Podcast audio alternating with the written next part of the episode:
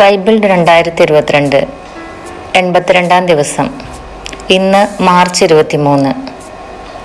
ഇന്നത്തെ വായന ബൈബിളിലെ പത്താമത്തെ പുസ്തകമായ സാമൂലിൻ്റെ രണ്ടാം പുസ്തകത്തിൽ നിന്നുമാണ്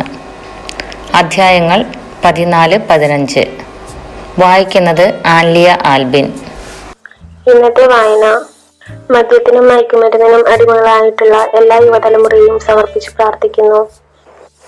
അധ്യായം പതിനാല് അബ്സലോമിന്റെ തിരിച്ചുവരവ് രാജാവിന്റെ ഹൃദയം അബ്സലോമിനെ പാർത്തിരിക്കുന്നെന്ന് സെരിയായുടെ മകൻ യോവാബ് ഗ്രഹിച്ചു അതുകൊണ്ട് അവൻ തെക്കോവിയയിലേക്ക് ആളയച്ച് സമർത്ഥയായ ഒരു സ്ത്രീയെ വരുത്തി നീ ഒരു വിലാപക്കാരിയായി നടിക്കുക വിലാപ വസ്ത്രം ധരിച്ച് തൈലം പൂശാതെ മരിച്ചവനെ കുറിച്ച് വളരെ ദിവസങ്ങളായി ദുഃഖിച്ചിരിക്കുന്ന സ്ത്രീയെ പോലെ പെരുമാറുക എന്നിട്ട് രാജസന്നിധിയിൽ ചെന്ന് ഞാൻ പറയുന്നത് പോലെ പറയുക എന്ന് യോവാബ് അവളോട് ആവശ്യപ്പെട്ടു പിന്നെ പറയേണ്ട കാര്യം അവൻ അവൾക്ക് വിവരിച്ചു കൊടുത്തു തെക്കോവക്കാരി രാജസന്നിധിയിൽ ചെന്ന് സാഷ്ടാംഗം നമസ്കരിച്ചു അവൾ പറഞ്ഞു തിരുമേനി സഹായിക്കണമേ എന്താണ് നിന്റെ പ്രശ്നം രാജാവ് ചോദിച്ചു അവൾ പറഞ്ഞു അടിയൻ ഒരു വിധവയത്രേ എന്റെ ഭർത്താവ് മരിച്ചുപോയി അങ്ങയുടെ ദാസിക്ക് രണ്ട് പുത്രന്മാരുണ്ടായിരുന്നു അവർ വയലിൽ വെച്ച് വഴക്കിട്ടു അവരെ പിടിച്ചു മാറ്റാൻ ആരുമില്ലായിരുന്നു ഒരുവൻ മറ്റവനെ അടിച്ചു കൊന്നു ഇപ്പോഴോ എന്റെ ചാർച്ചക്കാരെല്ലാവരും ഈ ദാസിക്കെതിരെ തിരിഞ്ഞിരിക്കുന്നു സഹോദരനെ കൊന്നവനെ വിട്ടുതരിക മരിച്ചവന് വേണ്ടി ഞങ്ങൾ പ്രതികാരം ചെയ്യട്ടെ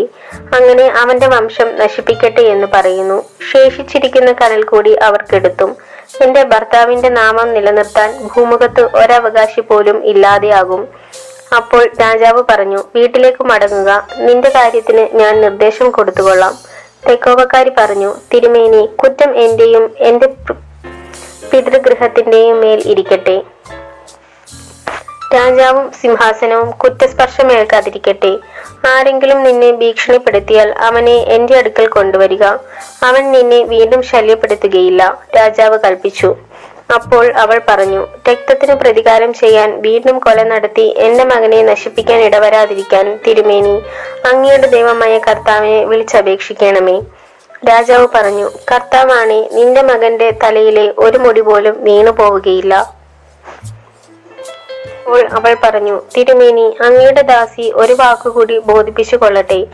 പറയുക രാജാവ് അനുവദിച്ചു അവൾ പറഞ്ഞു പിന്നെന്തുകൊണ്ട് ദൈവത്തിനെതിരായി അങ്ങ് ഇതേ തെറ്റ് ചെയ്തിരിക്കുന്നു പ്രവാസത്തിൽ നിന്ന് സ്വപുത്രനെ കൊണ്ട് അങ്ങ് അങ്ങയെ തന്നെ കുറ്റം വിധിച്ചിരിക്കുന്നു നാം എല്ലാവരും മരിക്കും നിലത്ത് വീണ് ചിതറിയാൽ തിരിച്ചെടുക്കാൻ വയ്യാത്ത വെള്ളം പോലെയാണ് നാം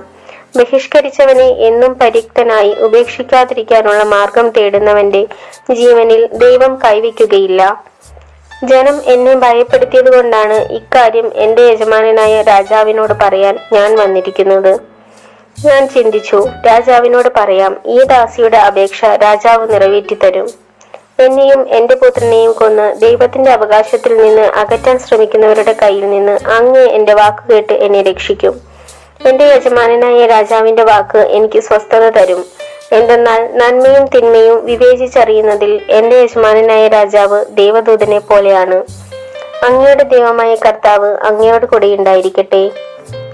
ഞാൻ നിന്നോടൊരു ചോദ്യം ചോദിക്കട്ടെ നീ സത്യം പറയണം രാജാവ് അവളോട് പറഞ്ഞു യജമാനനെ അരുളി ചെയ്താലും അവൾ പറഞ്ഞു രാജാവ് ചോദിച്ചു ഇതിന്റെ എല്ലാം പിന്നിൽ യോവാബിന്റെ കരങ്ങളാണോ ഉള്ളത് യജമാനെ അവിടുത്തെ ചോദ്യത്തിന് മറുപടി പറയാതെ രക്ഷപ്പെടാൻ ആർക്കും സാധിക്കുകയില്ല അങ്ങയുടെ ദാസൻ യോവാപ്പ് തന്നെയാണ് എന്നെ പ്രേരിപ്പിച്ചത് അവൻ തന്നെയാണ് ഈ വാക്കുകളൊക്കെ എനിക്ക് പറഞ്ഞു തന്നത് എന്നാൽ കാര്യങ്ങളെല്ലാം നേരെയാക്കാനാണ് യോവാബ് ഇത് ചെയ്തത് ഭൂമിയിലുള്ള സകലതും അറിയത്തക്ക വിധം ദൈവദൂതനെ പോലെ ജ്ഞാനിയാണ് അവിടുന്ന് അവൾ പറഞ്ഞു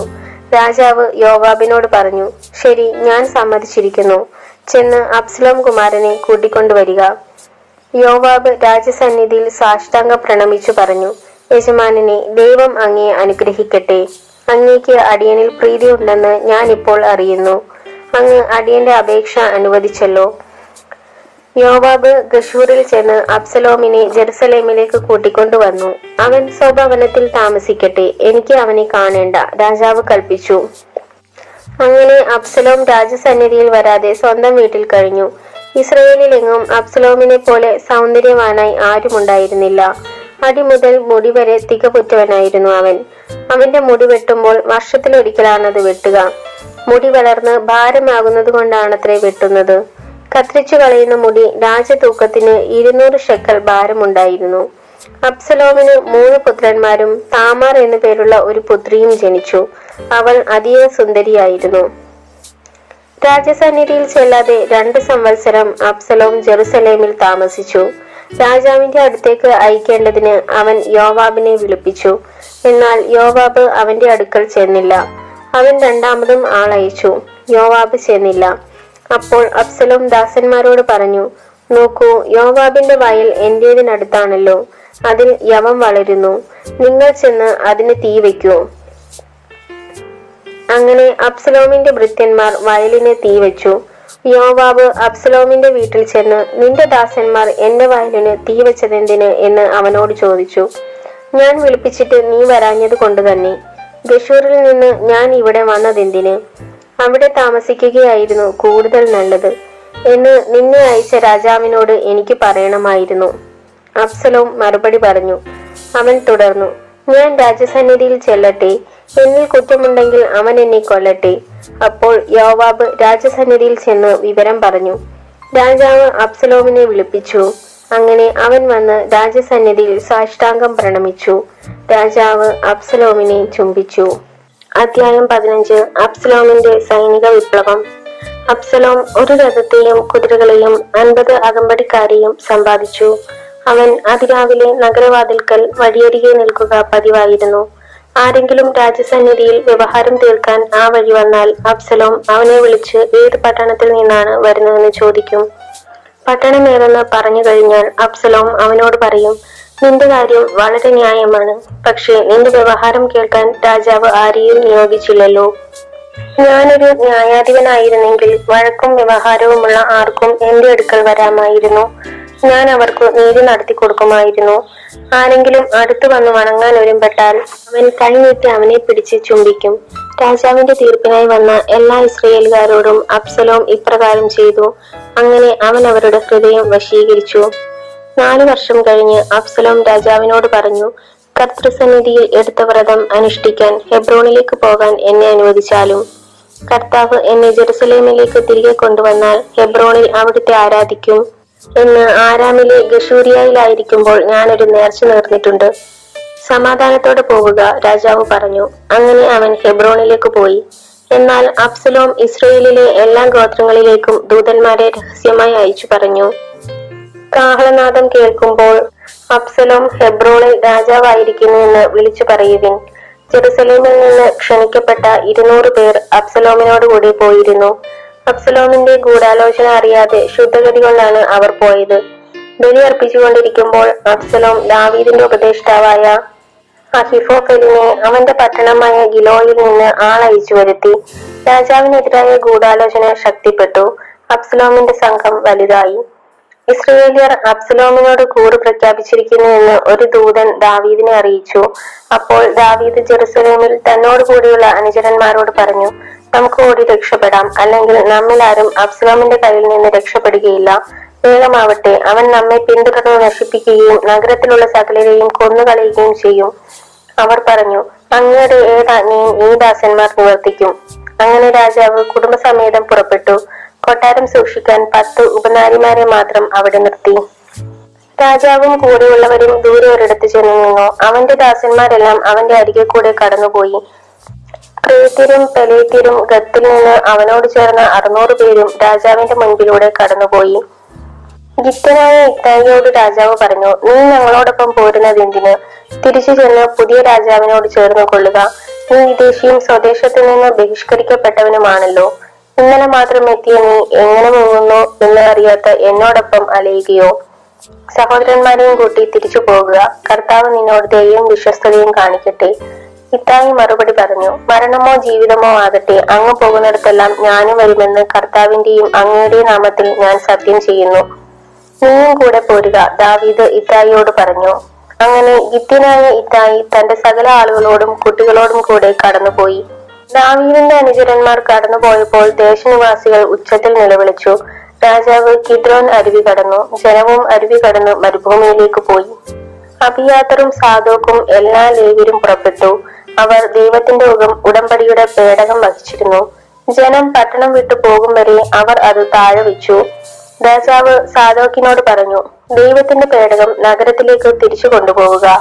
കർത്താവിന്റെ പ്രീതിക്ക് ഞാൻ പാത്രമായാൽ അവിടെ നിന്ന് തിരികെ വരുത്തി അവിടുത്തെ പേടകവും കൂടാരവും കാണാൻ എനിക്ക് ഇടവരുത്തും അവിടുന്ന് എന്നിൽ പ്രസാദിക്കുന്നില്ലെങ്കിൽ ഇതാ ഞാൻ അവിടുത്തെ ഇഷ്ടം പോലെ എന്നോട് പ്രവർത്തിക്കട്ടെ രാജാവ് പുരോഹിതനായ സാദാക്കിനോട് തുടർന്നു പറഞ്ഞു നിന്റെ മകൻ അഹിമാസിനോടും അബിയാദറിന്റെ മകൻ ജോനാഥനോടുമൊപ്പം നീയും അബിയാദറും സമാധാനത്തോടെ പട്ടണത്തിലേക്ക് മടങ്ങിപ്പോവുക നിങ്ങൾ വിവരമറിയിക്കും വരെ മരുഭൂമിയിലേക്കുള്ള കടവിൽ ഞാൻ കാത്തിരിക്കും അങ്ങനെ സാധുക്കും അബിയാദറും ദൈവത്തിന്റെ പേടകം ജെറുസലേമിലേക്ക് തിരികെ കൊണ്ടുപോയി അവർ അവിടെ താമസിച്ചു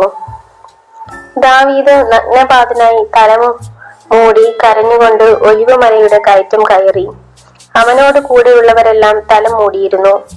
അവരും കരഞ്ഞുകൊണ്ട് അവനെ പിന്തുടർന്നു അഹിഫോഫലും അബ്സലോമിന്റെ ഗൂഢാലോചനയിൽ ചേർന്നെന്ന് അറിഞ്ഞപ്പോൾ ദാവീദ് പ്രാർത്ഥിച്ചു കർത്താവെ അഹിഫോഫലിന്റെ ആലോചന വ്യർത്ഥമാക്കണമേ മലമുകളിൽ ദൈവത്തെ ആരാധിച്ചിരുന്ന സ്ഥലത്ത് ദാവീദ് എത്തിയപ്പോൾ അർഹ്യനായ ഹൂഷായി അങ്കി കീറിയും തലയിൽ പൂഴി വിതറിയും അവനെ എതിരേറ്റു ദാവീദ് അവനോട് പറഞ്ഞു നീ എന്നോട് കൂടെ പോന്നാൽ അതെനിക്ക് ഭാരമായിരിക്കും എന്നാൽ പട്ടണത്തിലേക്ക് മടങ്ങി ചെന്ന് രാജാവെ ഞാൻ അങ്ങയുടെ ദാസനായിരിക്കും മുൻപ് ഞാൻ അവിടുത്തെ പിതാവിനെ സേവിച്ചതുപോലെ ഇനി ഞാൻ അങ്ങേ സേവിക്കും എന്ന് അബ്സലോമിനോട് പറയുമെങ്കിൽ അഹിഫോഫലിന്റെ ആലോചനയെ പരാജയപ്പെടുത്തി എന്നെ സഹായിക്കാൻ നിനക്ക് കഴിയും പുരോഹിതന്മാരായ സാധുക്കും അഭിയാതരും അവിടെ കൂടി ഉണ്ടായിരിക്കും കൊട്ടാരത്തിൽ കേൾക്കുന്നതെല്ലാം അവരെ അറിയിക്കുക സാധുക്കിന്റെ മകൻ അഹിഫാസും അഭിയാതറിന്റെ മകൻ ജോനാഥനും അവിടെ അവരോട് കൂടെയുണ്ട്